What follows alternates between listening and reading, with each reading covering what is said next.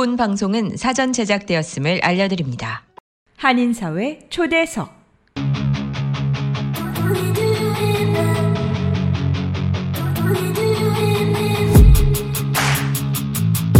이 시간은 미주경제신문 한성용 본부장이 진행하는 종합시사 프로그램으로 한인사회 경제의 중심 인물들을 초대해 현안 문제점들을 파악해보고 이에 대한 해결책을 함께 모색해 보는 시간입니다.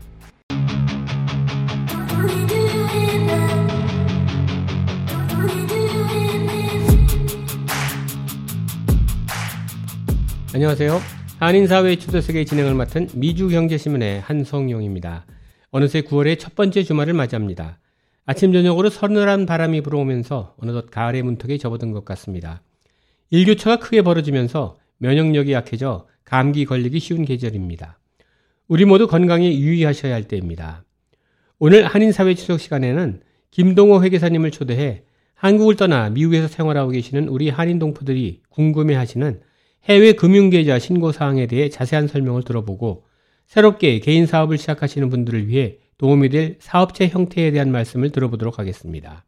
그럼 김동호 회계사님을 스튜디오에 모셔보겠습니다.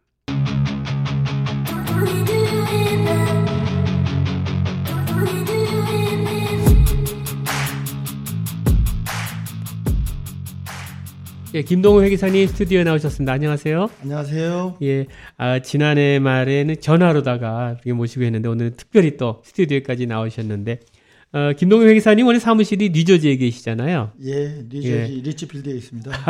여기 오시는데 되게 막히지 않으셨어요? 아, 예, 오랜만에 뚜로넥 브릿지를 타서 네. 네. 감회가 새로웠습니다. 네. 아, 작년에 이제 올 한해 이제 그 경제 전망도 해주셨고 좋은 말씀 많이 해주셨는데 코로나 팬데믹 이후에 이제 우리 경기가 어떻게 연착륙될 건가 그런 말씀을 좋게 해주셨어요. 근데 실제 필드에서 느끼신 올 봄과 여름 어떠셨나요? 예. 코로나 때 자금이 많이 풀린 부분들 때문에 네. 예, 사람들이 인플레이션에 대한 우려가 있고 또 그걸 진정시키기 위해서 FRB에서 금리를 지속적으로 인정 인상하고 이렇게 하고 있는데요. 네. 요즘 보면 여러 가지 그 경제 지표들이 고용 지표도 좀 실업을 나타 실업률도 안정되어 있고요. 에, 그다음에 어, 경기가 좀 안정돼 가지 않느냐 하는 연, 연착륙에 대한 기대감이나 이런 보도들이 나오는 걸 보지만 아직 필드에서 느끼는 경기는 많이 위축되어 있지 않느냐. 그리고 새로운 사업체를 시작한다든지 아니면 투자하거나 이런 분위기는 조금 어, 냉각되어 있는 그런 느낌이 듭니다. 아 그렇군요. 이제 가을 이 수학의 계절인데 우리가 그동안 이을해봤던 것처럼 결실을 맺고 또 우리 겨울을 따뜻하게 맞이할 수 있게 준비를 잘해야 될 것 같습니다.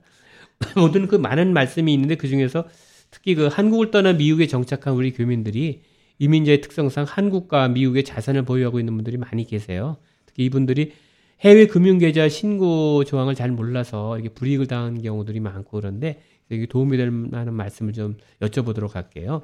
우선 그 어떠한 분들이 이런 경우에 이렇게 그 신고를 해야 되는지 좀 자세하게 좀 한번 설명 좀 한번 해주세요. 예, 흔히 우리가 FBAR라고 하는데요. Foreign Bank Account Report, 해외 금융계좌 신고 이렇게 알고 계시고요. 네. 네. 매년 1년에 한 번씩 미국 시민이나 아니면 미국 거주자, 레지던트 이런 분들은 어, 미국 재무부에 어, 해외 그 금융자산에 대한 보고를 하게 돼 있는데 네. 그 금융자산의 범주는 에, 금융자산에 자기가 financial interest 지분을 가지고 있거나 소유권 네. 아니면 signature authority 돼 있는데요. 계좌를 찾거나 인출하거나 이렇게 자기가 컨트롤하는 자기 금융자산에 대한 에, 그런 것들이 보고 대상이 됩니다.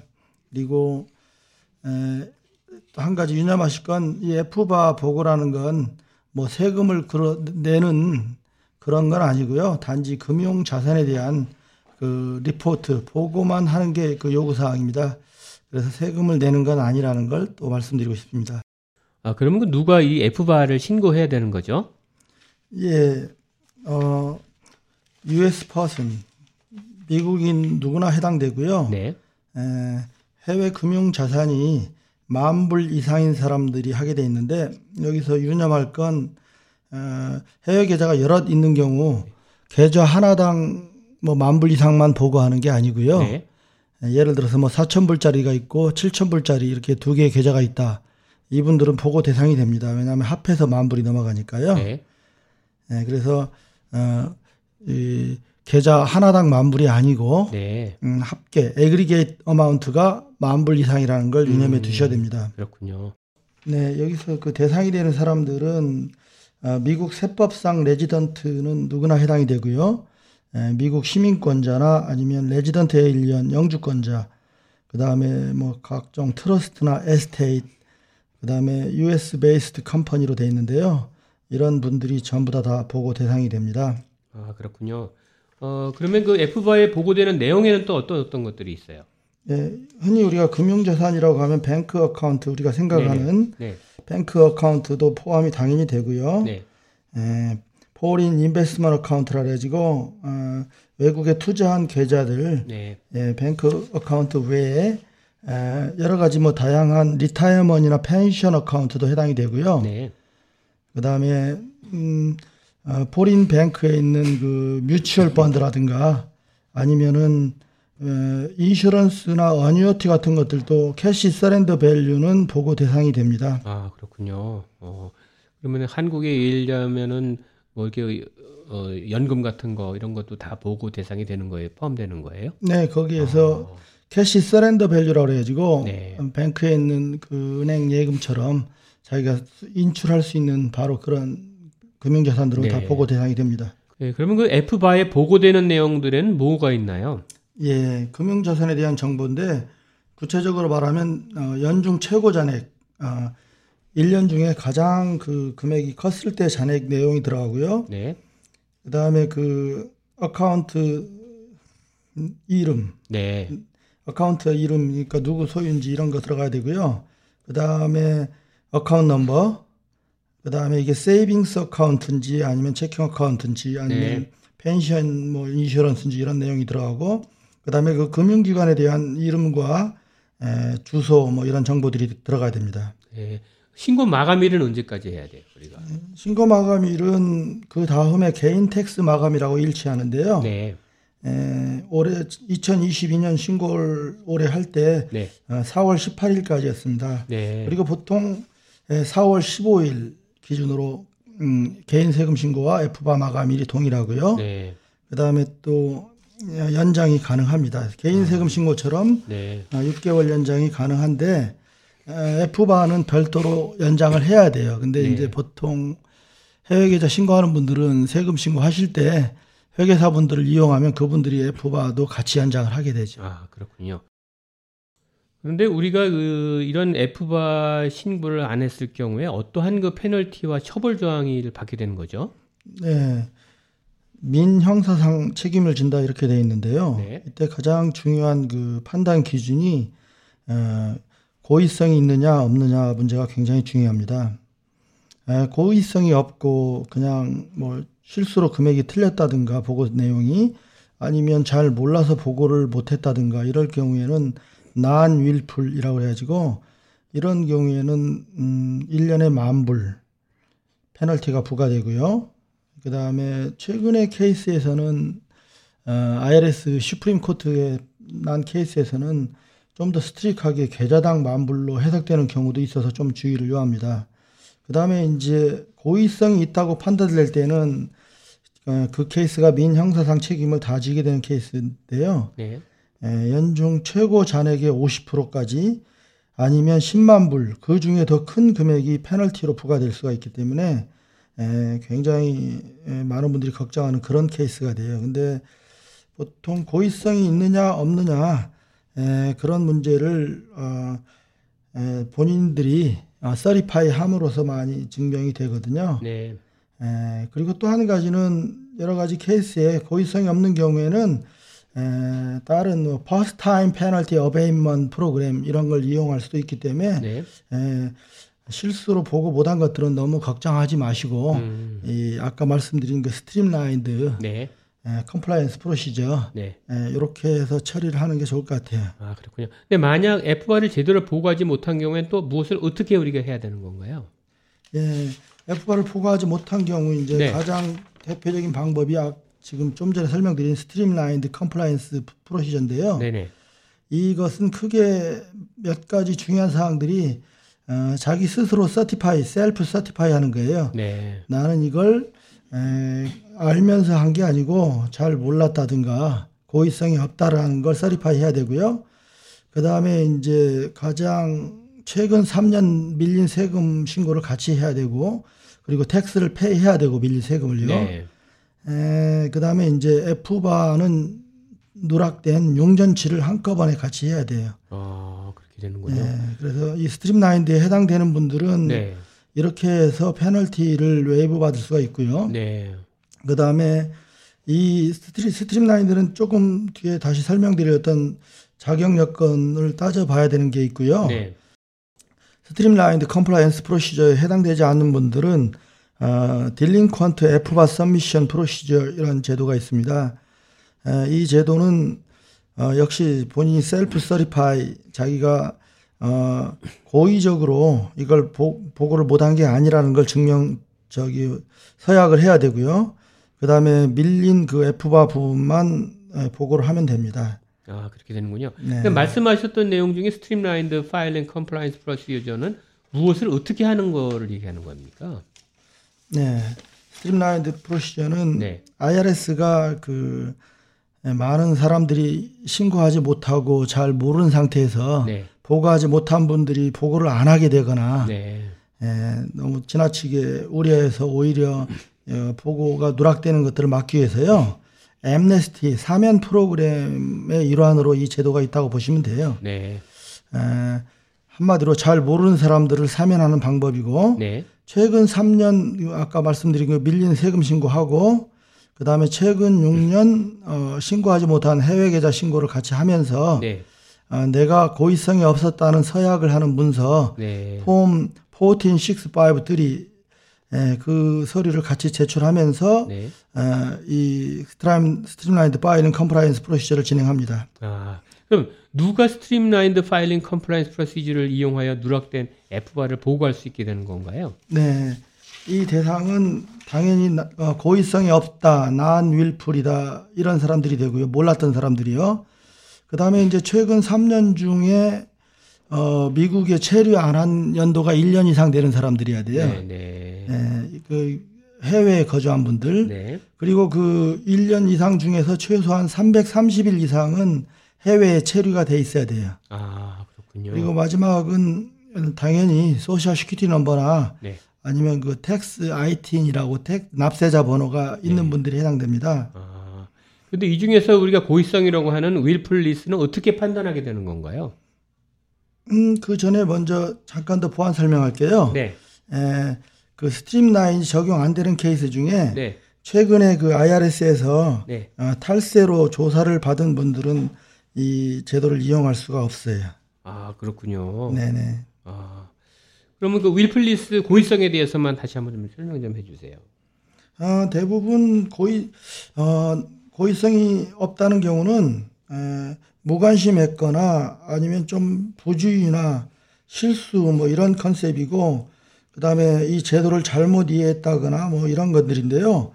에, 본인이 어, 잘 몰랐다고 certify 하는 경우에 IRS에서는 대부분 폭넓게 어, non-willful로 적용하고 있기 때문에 어, 대부분의 케이스에서는 어, 이 streamlined가 qualify가 될 수 있습니다. 아 그렇군요. 그럼 streamline filing 대상이 안 되는 분들이 취할 조치는 어떤 게 있어요? 예, 아까 말씀드린 거 delin 네. delinquent FBAR submission FBAR를 그 보고를 안 한 분들이 받는 절차 뭐 이렇게 네. 설명할 수가 있는데요. 네. 이것을 할 수 있는 조건 이것도 qualify 되기 위해서는 조건이 있는데요. 네. 어, 우리가 했던 그 세금 신고서에 아주 시리어스한 변화가 없어야 돼요. 네. 뭐 납세 누락된 인컴이 많다거나 이러면 안 되고요. 네. 그다음에 이제 일반적으로 이 조건에 맞는 분들 경우에는 대부분 아, 그 누락된 부분 보고에 대해서 페널티 없이 어, 처리되는 경우가 대부분입니다. 아 그렇게 되는군요. 네. 어, 우리가 FATCA라는 게 있다는데 이건 FATCA라는 무엇인지 좀 간략히 설명 좀 해주세요. 해외 금융자산 세금 신고법 아, Foreign Account Tax Compliance Act에 의해서 아, 시행되는 제도인데요. 이 법은 납세자들의 그 해외 자산 보고에 대한 규정하고 그다음에 해외 금융기관이 어 그곳에 있는 그 미국 납세자 계좌 정보를 IRS에 직접 보고하도록 이렇게 만들어 놓은 규정이에요. 네. 개인들한테는 그 보고 대상이 되는 계좌 정보를 어 세금 신고할 때 그 폼 8938 8938을 통해서 어, 개인 소득 신고할 때 그 4월 15일까지 같이 제출을 해야 되고요. 네. 그다음에 이제 해외 금융기관들 다른 나라 금융기관들 어, 한국은 해당이 됩니다. 어, 왜냐하면 미국 IRS하고 MOU가 체결된 상태라서요. 네, 네. 에, 그 미국 납세자 계좌 정보를 IRS에 보고할 것을 요구하고 있어요. 네. 그래서 한국 금융기관들은 어, 해당 정보를 한국 국세청에 보고하고 국세청은 다시 이 정보들을 IRS에 전달하는 시스템입니다. 아, 그렇군요. 그럼 이 FACTA도 벌금 제도가 있는 건가요? 예, 신고 기일까지 보고하지 않을 경우 만불 벌금이 부과될 수가 있고요. 어. 만약 IRS에서 노티스를 받고도 신고하지 않으면 네. 그때부터는 30일마다 만불씩 추가로 벌금이 부과되고 어이구. 최대 그 5만 불까지 부과될 수가 있다 이렇게 되고요. 네. 그다음에 이제 이 해외 금융자산 보고는 뭐 소액을 다 하는 건 아니고요.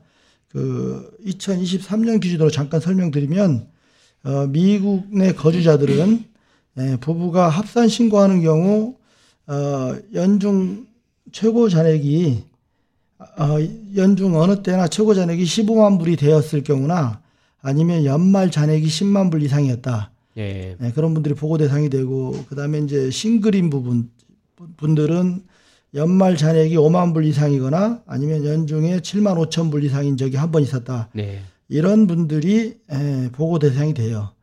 그 다음에 이 그 금융 보고 대상 금융 자산은 은행에 있는 뭐 아니면 뭐 파이낸셜 금융기관에 있는 자, 계좌뿐만 아니라 어, 금융기관에 있지 않더라도 또 투자용으로 보고 보관하고 있는 주식 stock 아니면 외국 기업에 가지고 있는 지분 아니면 뭐 금융 증서 이런 것들이 폭넓게 해외 금융 자산에 포함될 수 있고요. 이런 부분들은 좀 어, CPA나 tax 전문 분들하고 상의를 해서 네. 신중하게 처리하는 게 맞을 것 같습니다. 네, 그렇군요. 좋은 말씀 잘 들었고요. 그다음에 이제 우리 또 미국에 나와서 하는 우리 그 이민자분들이 많이 궁금해하시는 것이 최근에 이제 한국에 남겨지는 우리 가족들 특히 부모님들이 많이 돌아가시게 되면은 그로 인해서 우리가 증여나 유산을 받게 되는 경우가 많은데 이럴 때 어떻게 해야 될지 잘 모르는 경우가 많아요. 그래서 이런 부분에 대해서 한번 우리 회계사님께 여쭤보려고 합니다. 어, 우리가 외국인으로부터 받은 재산에 대한 증여세 신고에는 어떻게 되는지 간단히 설명 좀 해주십시오. 예, 어, 우리 그 한국을 떠나서 미국에 살고 있는 교민들이 많이 직면하게 되는 네. 문제 중에 하나인데요. 네. 예, 한국에 있는 부모나 친척 아니면 뭐 한국에 있는 그 법인 이런 걸로부터 이제 증여나 유산을 받게 되는 경우에 그 세금 신고 어, 되는 부분을 살펴보겠습니다. 네. 음, 누군가한테 대, 대가를 지불하지 않고 현금이든 재산이든 받게 되는 경우는 일반적으로 증여라고 하고요. 한국말로는. 네. 그다음 미국에서는 gift tax로 이렇게 규정이 되고요. 네. 그다음에 이제 문제는 미국 경우에는 어 gift tax를 내는 사람이 돈을 증여를 하는 사람이 세금을 내게 되고요. 네. 근데 한국의 경우에는 또 증여를 받는 분이 내게 돼 있기 때문에 약간 아. 다른 제도가 되고 있, 아, 제, 제도가 다르다는 걸 좀 유념해 두셔야 될 것 같아요. 네. 그다음에 이제 그 증여세 신고 대상이 되는 것들을 살펴보면요. 네. 외국인이나 아니면 뭐 foreign estate 등으로부터 증여나 유산으로 받은 금액이 연 10만 불 이상인 경우 보고 대상이 됩니다. 네. 그다음에 이제 증여나 유산으로 받은 금액이 10만 불을 초과할 때는 5천 불 이상 되는 그 항목들을 다 구분해서 따로따로 이렇게 설명해서 보고를 해야 돼요. 네. 그다음에 이제 이 해외로부터 받은 증여세 신고도 보통 개인 세금 신고할 때 4월 15일까지 같이 하게 돼 있고요. 네. 그다음에 일반 세금 신고처럼 이것도 같이 6개월 연장이 가능합니다. 네. 근데 이제 여기 보고를 위반할 경우 페널티가 부과되고 또 엄격하게 적용되는데요. 네. 페널티는 증여나 유산으로 받은 금액의 35%나 예, 만불 중에서 큰 금액이 적용이 됩니다. 아, 그러니까 이게 쉽게 얘기해서 그 한국으로부터 이렇게 우리가 증여를 받을 경우에 우리가 세금 내는 건 없다는 얘기네요. 그렇죠. 어, 신고만 하는 거지. 네네. 오. 시, 신고 대상인데 네. 그걸 누락했을 경우에 이런 음. 처벌 에, 페널티 조항이 있다 이렇게 보시면 될 것 같습니다. 그렇군요. 네. 네, 그다음에 이제 증여 관련해서 네. 몇 가지 또 유념해 볼게 어, 어, gift 증여로 간주되는 것들이 있어요. 네네. purported gift라고 하는데 네. 뭐 친척이나 가족과 관련 있는 외국 법인으로부터 네. 에, 공정한 시장 가격 그 fair market value보다 더 싸게 재산을 넘겨받은 경우에 네. 이건 purported gift라고 하는데 이건 증여로 간주한다 이런 뜻이고요. 네. 에, 2023년 기준 이런 것들은 뭐 10만 불이 아니라 18,567불 이상이면 보고한다 이렇게 돼 있고요. 음, 음. 그 다음에 taxable income 과세 대상 소득에 또 포함됩니다. 이건요. 그렇군요. 어. 그 다음에 또 하나는 이제 어, 한국 미국 국적을 포기하거나 영주권을 포기하고 네. 에, 한국으로 가신 분들이 해당되는데 covered expatriate이라는 게 있는데요. 네. 에, 그분들로부터 증여를 받은 경우에 혹시 그 증여세를 회피할 부분이 있는지 유심히 이렇게 IRS가 보게 되고요. 네. 에, 미국 시민권자나 영주권자가 어, 미국 국적을 포기한 경우 expatriate이라고 부르는데요. 네. 에, 어, 이, 이런 분들 중에서 IRS가 규정한 그 세 가지 조건 중 하나라도 해당되면 네. covered expatriate 돼가지고 어, 거기에 따른 규정을 적용해야 돼요. 아, 그 대상은 미국 국적을 포기하기 전 네. 5년간 연평균 세금액이 어, 19만 불 이상인 경우 네. 고소득자들이죠 주로. 네. 예, 그다음에 미국 국적을 포기하기 직전 그 순재산액이 순재산은 이제 자기 자산에서 은행 빚이나 이런 채무를 음, 네, 예. 차감한 그 금액이 2023년 기준 200만 불 이상인 경우. 음. 그다음에 이제 세 번째는 미국 국적 포기 전에 5년 5년간 미국 납세 의무를 다 했다는 그런 양식을 제출하게 돼 있거든요. 네. 예, 국적 포기할 때. 예, 근데 그것 양식을 제출하지 않은 경우 음. 이런 사람들로부터 받는 증여가 이제 증여세 대상이 되는데요. 네. 예, 보통 증여세 보고에서 면제되는 금액이 연 15,000불인데 예, 그걸 초과하는 부분에 대해서 40% 기프트 텍스를 내야 돼요. 아, 그렇군요. 네. 이런 것들 잘 유념해서 저희가 이제 그 유산 같은 걸 상속받거나 할 적에 잘 그 필요로 해야 될 것 같습니다. 네. 근데 이제 에, 해외에 있는 친척 가족 등으로부터 이제 미국에 있는 본인 은행 계좌로 돈을 네. 직접 송금 받는 방법은 네. 에, 에, IRS나 그 주정부에서 이 gift tax 대상으로 보여질 여지가 있어요. 네. 그래서 어떨 때는 이제 해외 본인 은행 계좌를 개설 해 가지고 네. 거기 증여를 받고 또 미국 그 본인 계좌로 가져오는 방법을 이용하기도 합니다. 아, 모든 분들이 그 부분을 많이 궁금해 하세요. 돈을 어떻게 갖고 와야 될지. 그런 부분에 관해서 좀 더 자세한 거는 우리 회계사님들하고 의논해 하시면은 보다 좀 수월하게 할 수 있지 않을까 생각이 드네요. 예, 그럼 지금 시간부터는 우리가 그 새롭게 또 사업을 시작하게 되는 경우에 그 어떤 회사의 형태가 있는지 이런 거 좀 알아보고 우리가 이제 팬데믹 겹치면서 이제 새롭게 또 사업을 시작하시는 분들이 많이 있을 것 같아요. 그래서 이런 거 좀 참고로 잘 알아두시면은 사업을 시작할 때 도움이 될 것 같아서 한번 시간을 만들어 봤습니다. 그래서 회계사님 그 사업체의 형태는 어떤 것이 있고 각각의 그 형태의 장단점도 개략적인 내용을 한번 좀 들려주세요. 예. 미국에서 사용되는 사업체 형태는 크게 네 가지 정도로 설명이 가능한데요. 네. 첫 번째는 어, sole proprietorship이라 가지고 우리가 말하는 그 자영업자인데요. 네.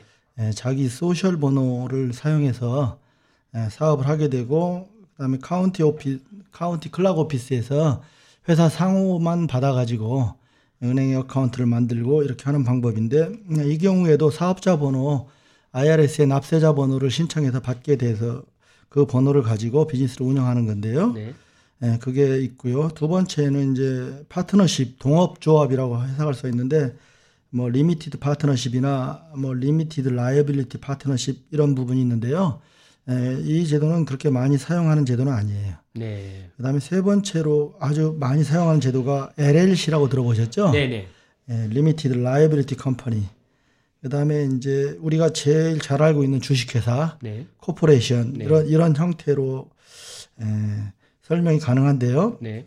많은 사람들이 이제 이 회사의 차이점에서 가장 궁금해하는 부분들이 이런 제도에 어, 어떤 제도를 통해서 세금을 더 많이 아낄 수 있느냐. 그렇죠.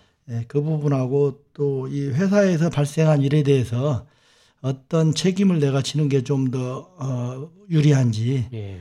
예, 그렇게 두 가지 케이스를 많이 고민하시는데요. 네. 우선은 그 부분을 개략적으로 설명하고 네. 또 자세한 그 회사 형태별로 장단점을 간략하게 살펴보는 게 네네. 좋을 것 같아요. 네. 먼저 자영업자라고 하면 어, 예를 들어서 어, 회사에서 연말에 그 비즈니스 소득이 10만 불이 발생했다. 네. 그럴 경우에 그 사업체 회사는 세금을 내지 않고요. 그냥 개인 세금 신고서에서 그 회사 사업 소득이 개인 소득의 부분으로 이렇게 바로 들어가는 거예요. 네. 네 그래서 스케줄 C라는 걸 통해서 신고를 하게 되고요. 그래서 이 부분은 어 이 자영업자의 장점이에요. 왜냐하면 회사 같은 경우는 회사에서 세금을 낸 다음에 나머지를 또 가져갈 때 그게 개인 소득으로 한 번 더 잡히거든요. 네. 네. 그래서 뭐 자영업자가 10만 불이 어, 사업 소득이 발생했으면 개인 소득이 10만 불 증가돼서 어, 그걸 가지고 세금을 내게 된다. 그래서 tax를 한 번만 내게 되거든요. 네. 그런데 어, corporation 예를 들어 어, C 코퍼레이션이라고 하죠 보통 네. 가장 흔한 형태가 경우에는 IRS 기준 법인세가 21%인데요 연 네. 10만 불에서 21% 2만 1천 불을 뺀 나머지 7만 9천 불이 어, 어 tax 낸 후에 남은 소득이 있는데 결국은 이 돈을 주주가 가져가기 위해서 돈을 버는 거잖아요. 그렇죠. 예, 그걸 배당 소득이라고 그래 가지고 dividend income이라는데 그 dividend income 7만 9천 불을 개인이 가져갈 때 개인 세금이 다시 한번 발생하게 되는 거예요. 아.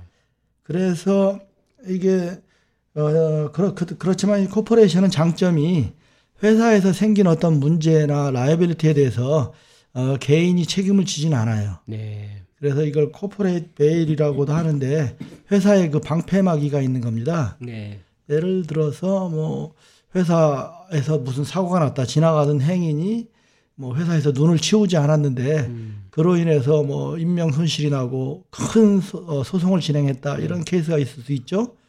그때 어, corporation이라고 하면 내가 그 회사에 출자한 돈 범위 내에서만 손실을 보는 거예요. 네. 마치 내가 뉴욕 증시에 뭐 테슬라 주식을 샀는데 주식이 떨어지면 그 주가의 하락분만 손실을 보는 것처럼 네.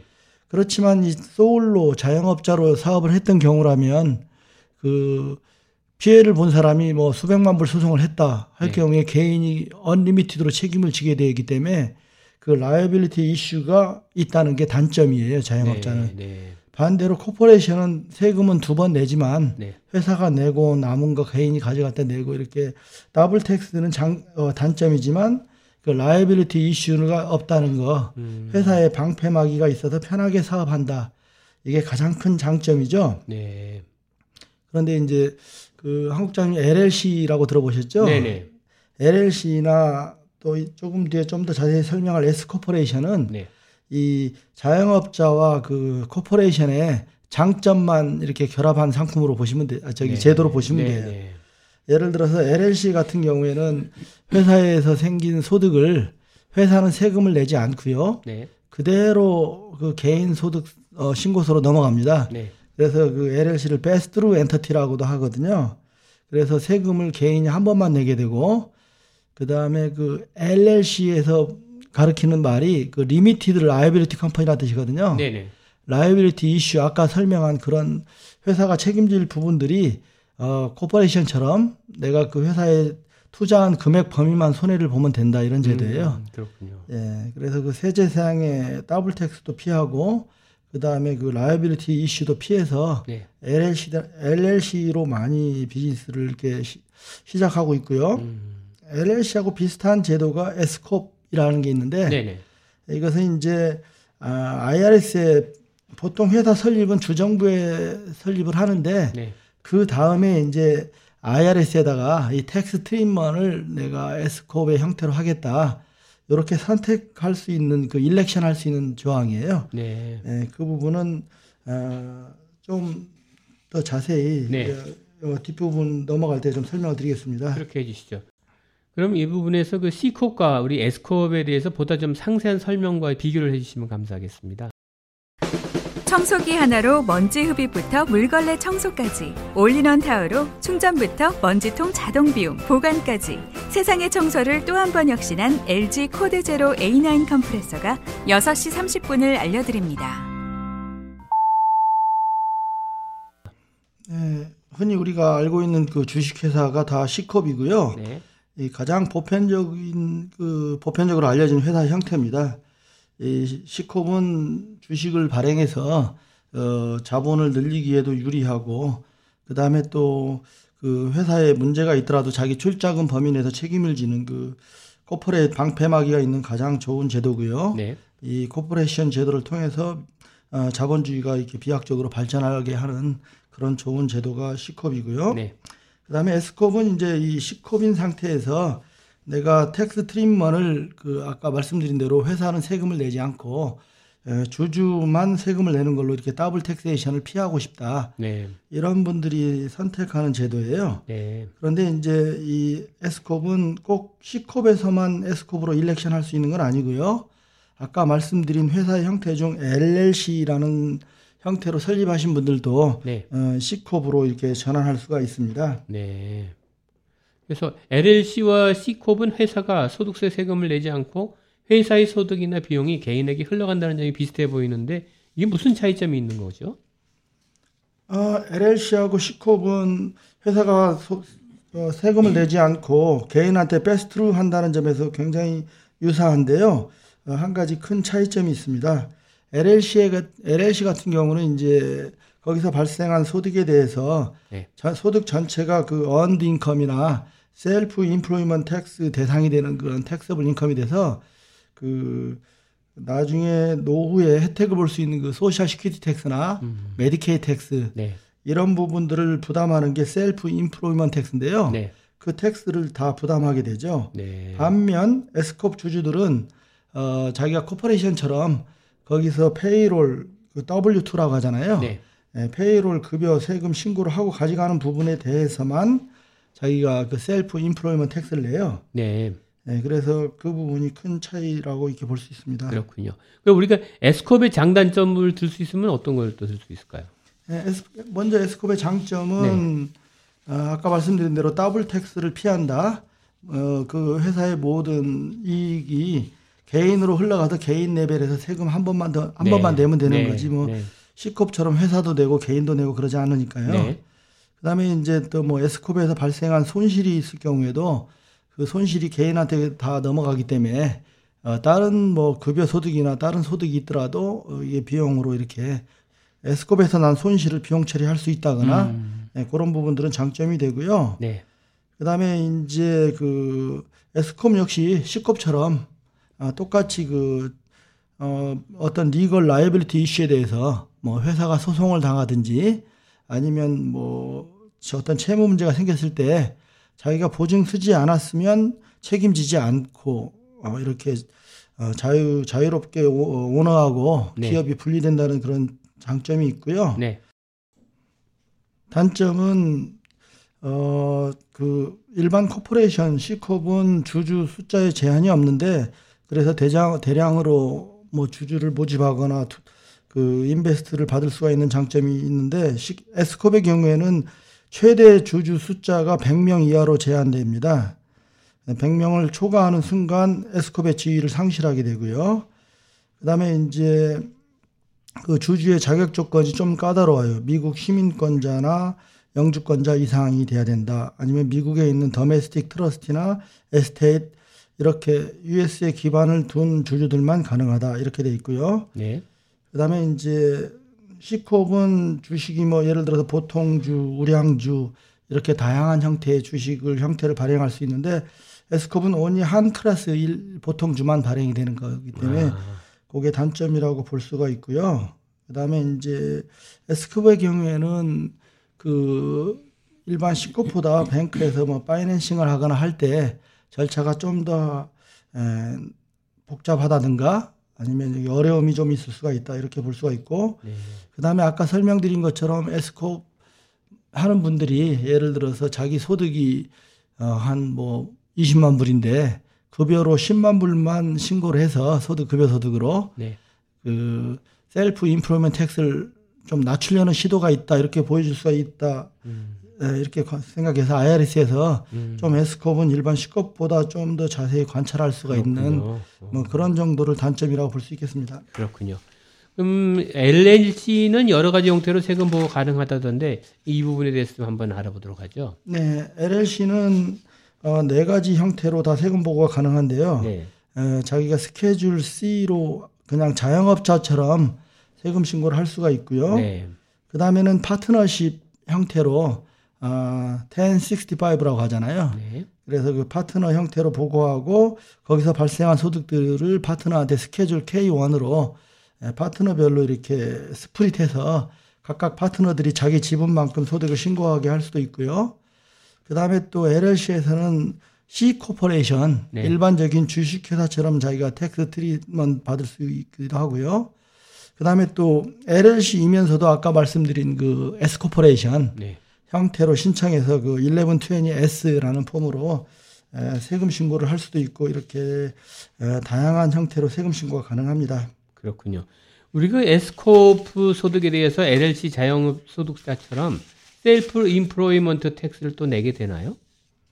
네, 아까 설명드린 예. 부분처럼 S corp의 경우, LLC의 경우는 네. 어, 거기 materially participate 한다고 하잖아요. 네. 자기가 그 사업에 적극적으로 참여해서 어, LLC의 income이 생기면 그 income은 earned income 근로소득으로 간주되어 가지고 네. 어, self-employment tax를 내게 됩니다. 네. 반면 S corp은 자기가 거기서 받아간 그 급여 에, employee처럼 네. salary 받아간 부분에 대해서만 음. self-employment tax를 내는데 네. IRS가 이 부분을 볼 때 이제 그 포인트는 어, 그 S corp의 주주가 네.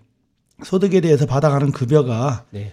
어, 과연 그 합리적인 급여인가 reasonable한 금액인가 아닌가 이런 데 포커스를 두고 이렇게 관찰하게 됩니다. 그렇군요. 그럼 우리가 S corp은 어떻게 만드는 건가요? 예, S corp은 처음 설립할 때 뭐 따로 주정부에다가 S corp을 따로 법인 설립을 하는 건 아니고요. 네. 기존에 뭐 LLC나 아니면 일반적인 C 코퍼레이션이 설립되어 있는 상태에서 저희가 S corp election이라는 걸 하게 돼요. 네. 예, S corp election을 별도로 자기가 IRS에 보내고 그다음에 이제 IRS에서 그 에스콥의 여건이 맞는지 그 주주들은 다 뭐 미국 시민권자라든가 영주권자 이상인지 아니면 외국 주, 주주가 없는지 네. 판단해서 IRS에서 어프로브를 나게 되면 그때부터 에스콥 지위가 확정되게 됩니다. 아, 그렇게 되는 거군요. 우리가 LLC가 에스콥으로 전환할 때 유의할 점이나 또 주주 등 자격에 대한 그 제한에 대해서도 한번 좀 알려주세요. 네, 아까 말씀드린 대로 네. 주주가 100명이 넘어가면 네. 에스콥의 지위를 상실할 수가 있고, 아. 어, 그다음에 주주 중에 그 주주의 자격이 해당 안 되는 네. 뭐 US 시, 시리즈나 아니면 어, 영주권자나 네. 그외 그냥 외국인이 들어오면 바로 시컵으로 전환되기 때문에 어허. 그런 부분들 유의해야 되고요. 네. 그다음에 이제 에스컵 주주의 가장 대표적인 자격은 그 어, US 피플이라는 얘기죠. US 시티즌, 네. US trust, 뭐 US estate, 그다음에 US resident alien 영주권자요. 네. 이런 분들이 주주가 돼야 되고요. 그게 이제 entity 미국 entity나에 대한 기준이고 그다음에는 이제 아까 말씀드린 100명 shareholder 넘어가면 안 된다는 거. 네. 그리고 또 뭐 아까 그 주식이 일반 corporation처럼 다양하게 뭐 우선주, prefer 어, stock, 뭐 일반 common stock 이런 식으로 구분하지 않고 네. 오직 오직 한 클래스 일반 주식밖에 없다는 거. 예, 이렇게 설명드릴 수 있겠습니다. 그러네요. 그리고 또 LLC가 S corp election이라고 했는데 다시 또 S corp 선택한 것을 취소할 수가 있게 되는 건가요? 네. 어, LLC가 S컵이 됐는데 에, 예, 다시 그걸 revoke하는 신청서를 제출할 수 있습니다. 음. 그것은 이제 어떤 형태를 통하냐면 어, S컵 일렉션을 리보케이션 한다, 취소한다는 편지를 써야 되고요. 네. 그다음에 그, 그 LLC 멤버들이 네. S컵 일렉션을 동의한다라는 그 statement 네. 동의서를 첨부해야 되고 S corp election 신청서 IRS form 8832, 폼 8832라는 양식을 같이 제출해서 음, 원래대로 다시 돌아갈 수 있습니다. 음, 그다음에 그 아까 설명드린 것 중에 하나 더 네. 설명드릴 게 그 네. 보통 어, S corp election을 할때 네. 뉴욕의 경우에는 어, 뉴욕 state나 에, IRS 뭐 이런 주정부 연방 정부는 회, 사의 소득이 어, 회사에서 법인세를 내지 않고 개인으로 넘어가게 되는데요. 네. 에, 뉴욕 시티는 세금 신고할 대상이 하나 더 있잖아요. city. 네. 네. 뉴욕 시티는 S corp을 인정하지 않아요. 그래서 그 8.85% 어, general business tax라는 걸 뉴욕 시티에 법인세를 납부해야 됩니다. 아, 그렇군요. 예, 지금까지 그 우리 사업체 형태에 대해서 쭉 이 설명을 들어봤는데 참 우리가 사업계 사업을 시작한다는 거 참 어렵긴 한데만 또 이렇게 잘 알고 하면은 또 좋은 길이 있을 것 같아요. 아, 우리가 그동안 지금 이제 회계사님하고 그 외국인으로부터 받은 재산에 대한 증여세 신고 얘기도 들어봤고 또 F바 신고라든가 사업을 시작하는 경우에 회사의 형태에 대해서 쭉 설명을 들어봤는데 아, 이외에 좀 우리가 그 사업을 하시는 분들이 우리 유념해야 될 부분이 있다 그러면 어떤 게 있을까요? 예, 어, 업종에 따라서 네. 어, 주정부의 라이센스를 받아야 되는 업종들이 있어요. 예를 네. 들어서 뭐 네일 가게를 하신다 그러면은 미용국에서 네. shop license를 받아야 되기도 하고요. 네. 그 다음에 이제 뭐, 뭐 식당이든 세탁소든 모든 업종이 다 공히 타운의 그 building department에서 네.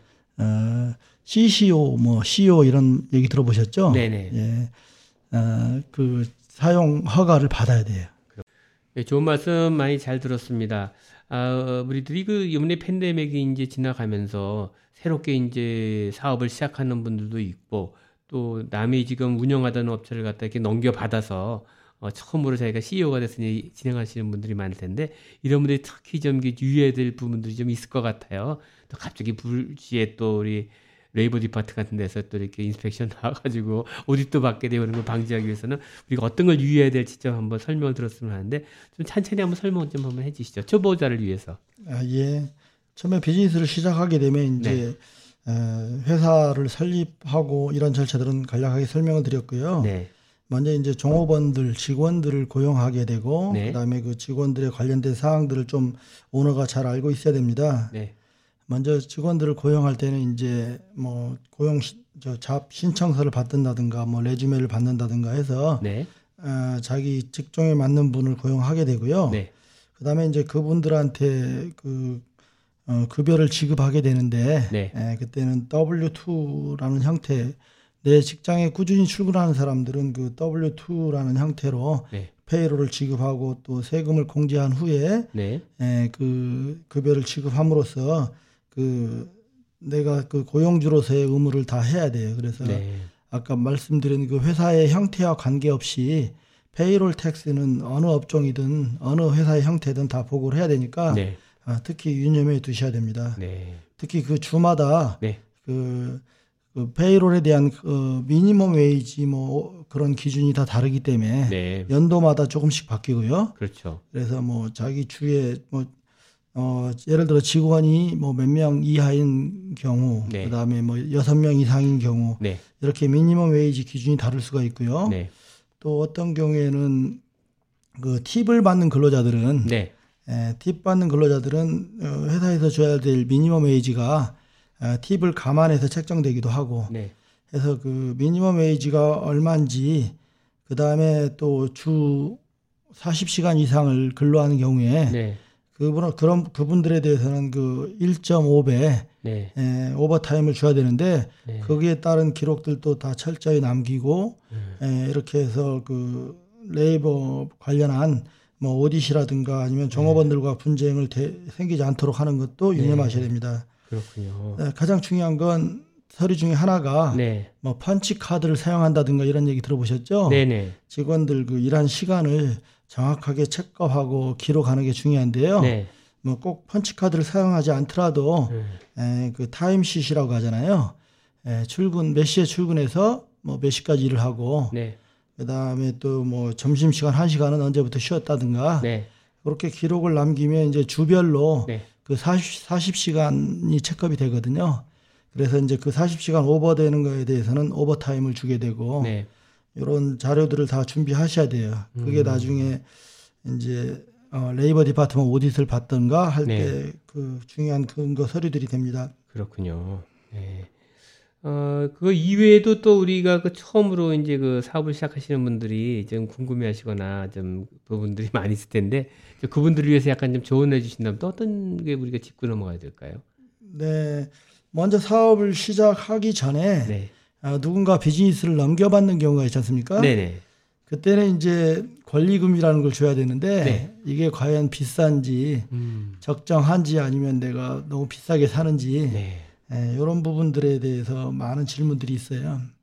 근데 이제 보통은 큰 비즈니스의 경우에는 규모가 크거나 할 때는 그 business valuation이라는 걸 보통 전문가들한테 맡기는데 네. 예, 뭐 CPA들이나 아니면 그걸 전문적으로 하는 전문가들이 자격증 있는 분들이 있거든요. 네. 예, 그래서 그 valuation이라는 걸 하게 되는데 네. 그때 보통 감안되는 서류들은 이제 과거의 기록을 어, 저 파이낸셜 스테이먼을 토대로 해서 네. 향후 다가올 그 3년 정도 기간에 어떤 이익이 생기는지 네. 예, 그래서 그걸 현재 가치로 이렇게 평가해서 그 이익이 많이 나는 업종이 더 가, 격이 비싸겠죠. 네. 그다음에 이제 그 업체에 있는 장비라든가 네. 시설 같은 것들도 평가를 하게 돼요. 네. 그래서 그런 자산 부분을 평가하기도 하고요. 네. 예, 여러 가지 그런 것들을 감안해서 음, 어, 비즈니스를 평가하게 되는데 이제 보통은 또 어, 업종별로 사용하는 방법들이 있잖아요. 네. 예, 그래서 뭐, 뭐 주매상에 몇 배를 받는다는 업종도 있고, 네. 1년 순이익에 몇 배를 준다는 것도 있는데, 이렇게 그런 근거대로 그 가격, 가격을 책정할 때, 음. 우리가 흔히 매상 체크업이라고 하는 걸 하잖아요. 네네. 예, 그게 굉장히 중요한 것 같아요. 보통 그걸 듀 딜리전스라고 하는데, 네. 뭐몇 주, 길게는 뭐 몇 달, 자기가 머무르면서 직접 매상을 체크할 수도 있고요. 그렇죠. 아니면 이제 보통의 경우는 세금 신고서나 네. 그 회사의 그 파이낸셜 스테이먼을 받아가지고 네. 뭐 손익 계산서라고 하잖아요. 네, 네 그런 것들을 가지고 이렇게 가격을 평가하기도 하는데 네. 지금은 좀 굉장히 주의할 시기예요. 왜냐하면 우리가 그 코로나 기간을 겪으면서 네. 어, 최근 3년은 제대로 된 매상이 잡혀 있질 않거든요. 그렇죠. 그래서 그 business location 가격에 대한 평가를 하기 위해서는 코로나 이전의 statement를 참고로 보시는 것도 좋고요. 음. 아니면 지금 가장 최근치 최근의 매상이 항상 제일 중요하죠. 네. 그래서 이 어, 너무나 비싼 값을 주지 않고 적정한 가격에 살 수 있도록 어, 예, 이 매상 체크업이라든가 음. 가격을 평가하는 문제 역시 굉장히 중요하고요. 네. 그다음에 이제 뭐 또 검토할 사항으로는 어, 크레딧 카드 세일이 일어나게 될 경우 네. 예, 각그 크레딧 카드 머천 서비스라고 하잖아요. 네. 회사별로 또 수수료율이 다 다양하기 때문에 음. 예, 우리 업종 세일 규모의 가장 네. 예, 저렴한 수수료를 부담하는 업종, 그다음에 또 서비스 애프터 서비스가 좋은 뭐 네. card company를 선택하는 것 예, 그런 것들 중요할 것 같고요. 그다음에 또 업종별로는 그 비즈니스를 홍보하는 기간, advertising이나 promotion 네. 예, 그런 것들이 이렇게 잘 계획이 돼가지고 가장 효과적으로 홍보해서 네. 자기 비즈니스를 알리는 것들도 또한 중요한 검토 사항이라고 봅니다. 그렇군요. 그 주변에 계시다 보면은 이제 이렇게 새롭게 회사를 설립해서 이제 회계 처리를 갖다 의뢰오는 클라이언트도 많이 있으실 텐데 보시면은 어떤 질문들이 제일 많이들 받으세요? 그 처음 사업 시작하시는 분들로부터 받는 질문 네. 질문하는 게 뭐예요? 네, 아까 처음 설명드린 네. 그 네. 어떤 회사의 형태가 가장 자기한테 적합한지 음. 묻는 질문이 많은데요. 네. 사실 그 부분은 사람마다 달라요. 네. 왜냐하면은 자기 집에 다른 income이 많은 분들 음. 그런 분들을 전부 다 다 그 아까 말씀드린 LLC나 뭐 S corporation 그 해가지고 소득이 개인으로 전부 다 집중하게 되면 네. 오히려 그런 경우 그분들의 tax bracket이 높아지잖아요. 네. 소득이 높을수록 높은 세율이 적용되기 때문에 음. 그래서 그런 부분들이 오히려 또 유리하지 않을 경우가 있고요. 음. 네, 그래서 그 사, 자기 케이스나 앞으로 미래에 대해 닥, 어, 예상되는 소득 네. 어, 그런 걸 감안해서 그 회사 형태를 어, 결정하게 되는 게 유리하다. 아. 그 다음 많이 물어보는 질문들이 이제 아까 말씀드린 이 가격을 얼마의 권리금을 사기로 했는데 음. 과연 이건 적합한지 의견을 묻는 경우도 있고요. 음. 네, 그다음에 뭐 직원을 관리하는 요령, 그다음에 어, 이 회사의 세금은 어떻게 기간을 나눠서 보고하는가. 음. 그다음에 또 뭐 tax audit이나 네. 에, 뭐 labor department audit 에, 그런 것들을 잘 대비하는 네. 그래서 서류를 준비하거나 네. 아니면 이제 회사에서 발생한 서류 기록은 또 몇 년간 보관해야 음. 되는지 네. 네, 그런 질문들이 일반적입니다. 아무래도 그 사업을 시작할 때는 철저한 준비가 앞으로의 성공에 큰 열쇠가 될 텐데 그러기 위해서는 어떤 파트너로부터 어떤 얘기를 듣느냐가 참 중요한 것 같아요. 네, 그렇습니다. 그래서 많은 경험이 있는 분들한테 해야 될 텐데 어, 이 방송을 듣는 청취자분들을 위해서 참고로 우리 김동호 회계사님 계신 곳 그 주소나 전화번호 좀 알 수 있을까요? 예, 저희 사무실은 네. 어, 뉴저지 Ridgefield에 아주 오랫동안 네. 에, 자리 잡고 있고요. 네. 에, Ridgefield 605 Broad Avenue Ridgefield 네. 뉴저지에 있습니다. 네. 전화번호는 어떻게 되나요? 전화번호는 201-313-8069입니다. 201-313-8069 김동호 회계사님 또, 또 궁금한 거나 아마 전화해 주시면 친절하게 또 안내해 드릴 텐데 아무래도 철저한 준비가 앞으로의 그 사업에 큰 그 열쇠가 되지 않겠나 하는 생각이 들어요. 그리고 우리가 사업을 하다 보면은 어, 건강이 제일 중요한 것 같아요. 네. 건강이 이러면 다 이럴 텐데 우리 회계사님은 최근 어떻게 건강 관리하고 계세요?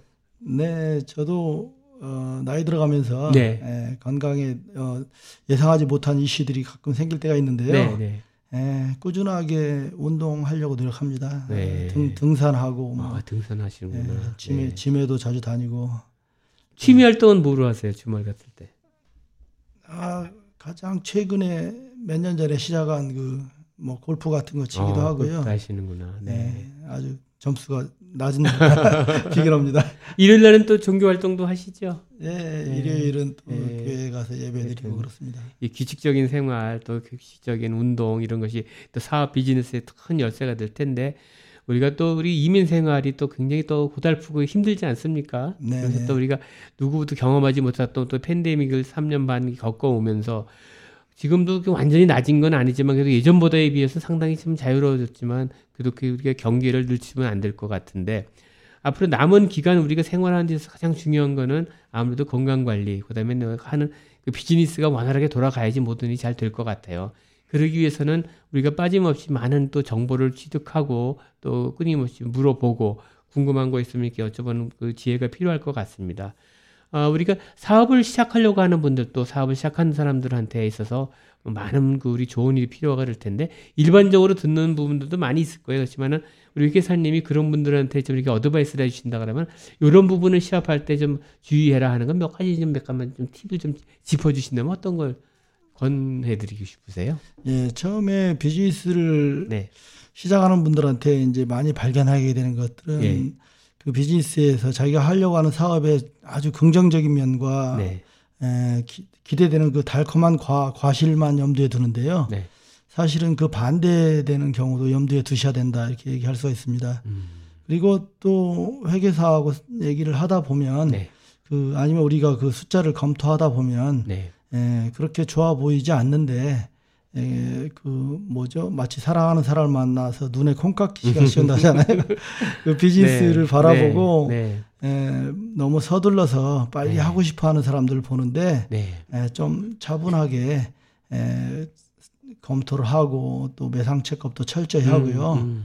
이렇게 해서 한 발 좀 늦춰서 음. 여유 있게 검토하는 게 중요할 것 같고요. 네. 그다음에 의외로 그 어, 회계사하고 에, 비즈니스 하는 사장님들하고 이렇게 검토하고 상의할 일들이 많아요. 그래서 아. 어, 좀 여러 가지로 어, 유대 관계를 갖고 그렇군요. 잘 상의해 나가는 게 또 중요하다 생각합니다.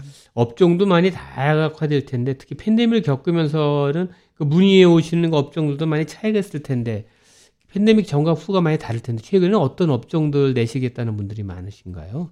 예, 팬데믹 전과 후로 보면은요 네. 우선 신규 비즈니스를 네. 문의하는 분들의 빈도가 많이 떨어져 있고 아. 예, 전반적으로 경기가 위축되어 있다라는 걸 느낄 수가 있고요. 네. 그다음에 요즘은 이제 온라인 비즈니스라고 하잖아요. 예, 네. 예, 온라인으로 뭐 한국에 팔다든가 아니면 미국 내 이베이나 아마존을 이용한 방법이라든가 네.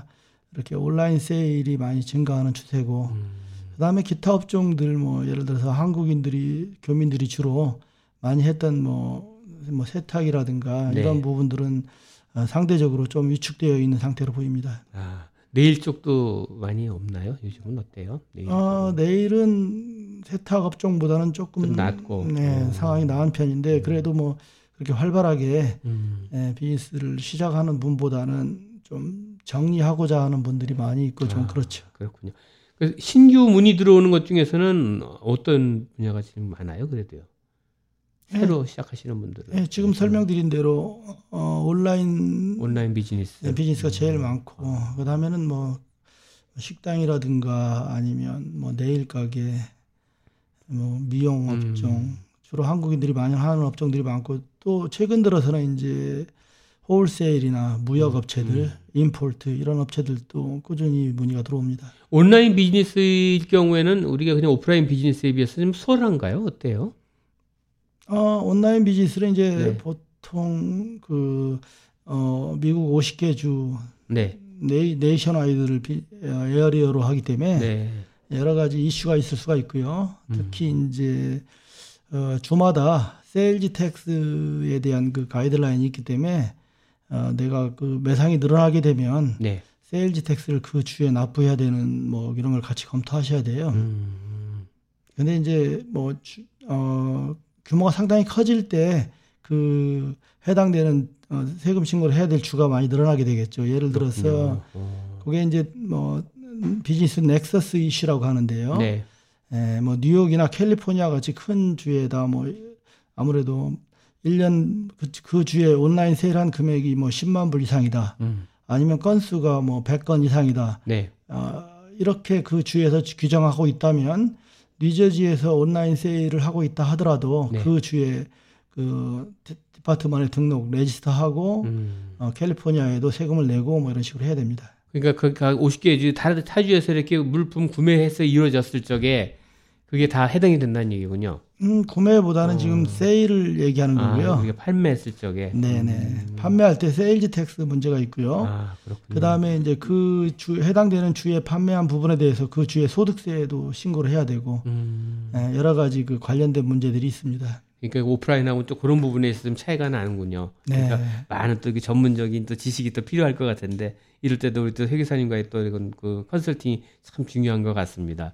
아무래도 우리가 예전에는 생각하지 못했던 게 이제 팬데믹 후에 이렇게 많이 등장을 하는 것 같아요. 비즈니스적인 면에서도 이제 온라인 비즈니스가 각광을 받게 되고 또 요즘은 또 뭐 AI라든가 또 이게 컴퓨터를 이용하는 네. 새로운 그 테크닉들이 많이 개발되고 있는데 우리 비즈니스 하시는 분들 그런 쪽에서도 많은 또 정보를 꾸준히 이렇게 또 취득을 하셔서 좋은 비즈니스 하는데 또 중심이 돼야 될 것 같은데, 네. 아, 이제 올 한 해 이제 벌써 2분기, 3분기를 이제 맞이하고, 이제 9, 10, 11, 12, 4개월밖에 안 남았어요. 그래서 이제 우리가 비즈니스 하는 데 있어서 참 조심들 해야 되고 또 열심히 가야 될 텐데, 우리 비즈니스를 하는 우리 청취자분들한테 좀 남기실 조언 좀 몇 마디 마지막으로 이 시간 마무리할게요. 좀 좋은 점 한번 해주십시오. 네, 좀 지금까지 경기가 뭐 네. 우울하다거나 팬데믹 이후에 경기가 좀 연착륙하기를 바라거나 이런 어, 부정적인 부분들이 많이 사회에 부각되긴 했지만요. 네. 에, 오랫동안 이 회계사 일을 하다 보니까요. 네. 네, 하나의 그 사이클이 보이기도 하고. 네.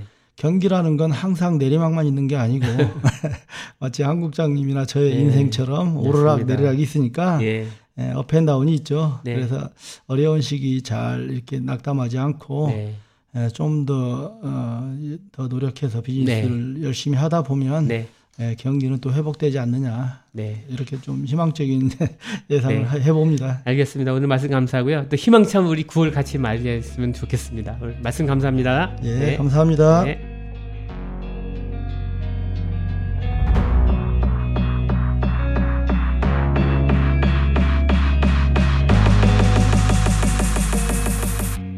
지금까지 김동호 회계사님을 모시고 이민생활에 도움이 될 해외 금융계좌 신고사항 및 새롭게 개인 사업을 시작하시는 분들을 위한 사업체 형태에 대한 설명을 들어봤습니다. 건전한 이민 생활에 도움이 되셨기를 바라봅니다. 이제 노동절 연휴를 지나면 1년 중 가장 생활하기 좋은 한가위 계절을 맞이하게 됩니다. 무엇을 해도 능률이 오르는 좋은 시기인 것 같습니다. 청취자 여러분 모두 좋은 계획 세우셔서 알찬 가을 맞이하셨으면 좋겠습니다. 이상으로 이번 주 한인사회 추수 시간을 모두 마치겠습니다. 지금까지 미주경제신문의 한송용이었습니다. 청취자 여러분 안녕히 계십시오. WWRU Jersey City, New York, 1660 AM, WWRU. 열정과 혁신 속에 최고의 상품을 창출하는 기업. 아름다움에 공헌하는 기업. 키스에서 7시를 알려드립니다.